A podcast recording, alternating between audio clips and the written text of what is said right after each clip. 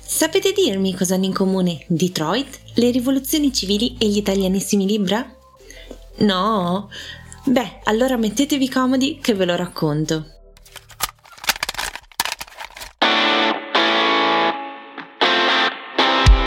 Audite, oltre i confini della musica.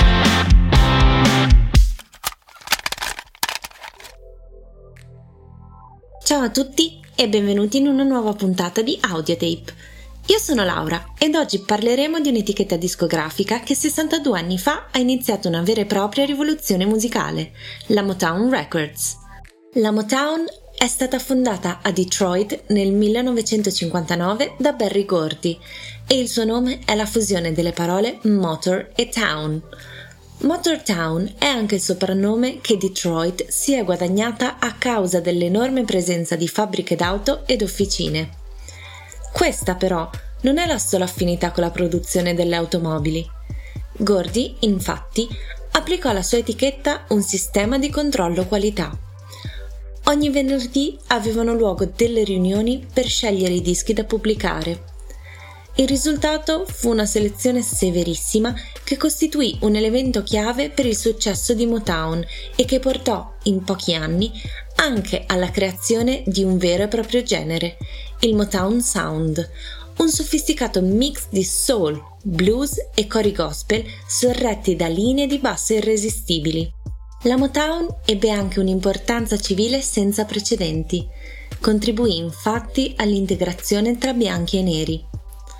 A tal proposito, Smokey Robinson, il braccio destro di Gordy, raccontò negli anni 60 pensavamo solo a fare musica, non ci rendevamo conto che stavamo scrivendo un pezzo di storia. Più tardi realizzai che stavamo gettando ponti, abbattendo barriere. Prima di Motown, al sud, il pubblico era separato tra bianchi e neri. Quando è arrivata la nostra musica, i ragazzi ballavano tutti assieme e si tenevano per mano senza distinzioni. Il prezzo dei successi, tuttavia, fu pagato quasi interamente dagli artisti della scuderia Motown. Gordy si comportava da padre e padrone, costringeva i suoi artisti ad un livello altissimo di produttività e difficilmente condivideva con loro le fortune guadagnate. Se pensate che il vostro lavoro sia stressante, immaginate cosa significhi andare in tour, intrattenere ogni sera la platea, tornare a Detroit per registrare quanti più brani possibili e poi ripartire nuovamente.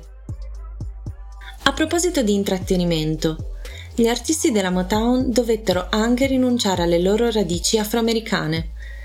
Gordy pensava che i bianchi americani avessero una visione tutt'altro che positiva dei musicisti neri, di conseguenza costrinse tutti i suoi artisti a ricevere delle severe lezioni su come agire e parlare in pubblico, dovevano essere ambasciatori della musica nera che passava al mainstream bianco. Mentre altrove il messaggio dominante era quello del potere nero, gli artisti della Motown furono relegati al ruolo di intrattenitori. Marvin Gaye, uno degli artisti più famosi legati a Motown, vide più volte Gordy rifiutarsi di pubblicare l'album What's Going On a causa dei testi sociopolitici e, a tal proposito, dichiarò: Era un amorevole Gestapo perché Barry è amorevole, ma era pur sempre la Gestapo. Il declino fu inevitabile e negli anni Ottanta molti grandi artisti lasciarono Motown per raggiungere la fama planetaria altrove. Nonostante il triste epilogo, la Motown Records ci ha regalato degli artisti incredibili. I Jackson 5 ne sono un esempio, come lo è anche il già citato Marvin Gaye, l'artista che meglio ha incarnato l'essenza della soul music, ovvero quell'incontro-scontro tra pura spiritualità gospel e la vocazione commerciale dell'industria discografica. Ma c'è anche Stevie Wonder, musicista prodigio che a soli 9 anni sa già suonare piano, armonica e batteria e ad 11 ottiene il primo contratto con Motown.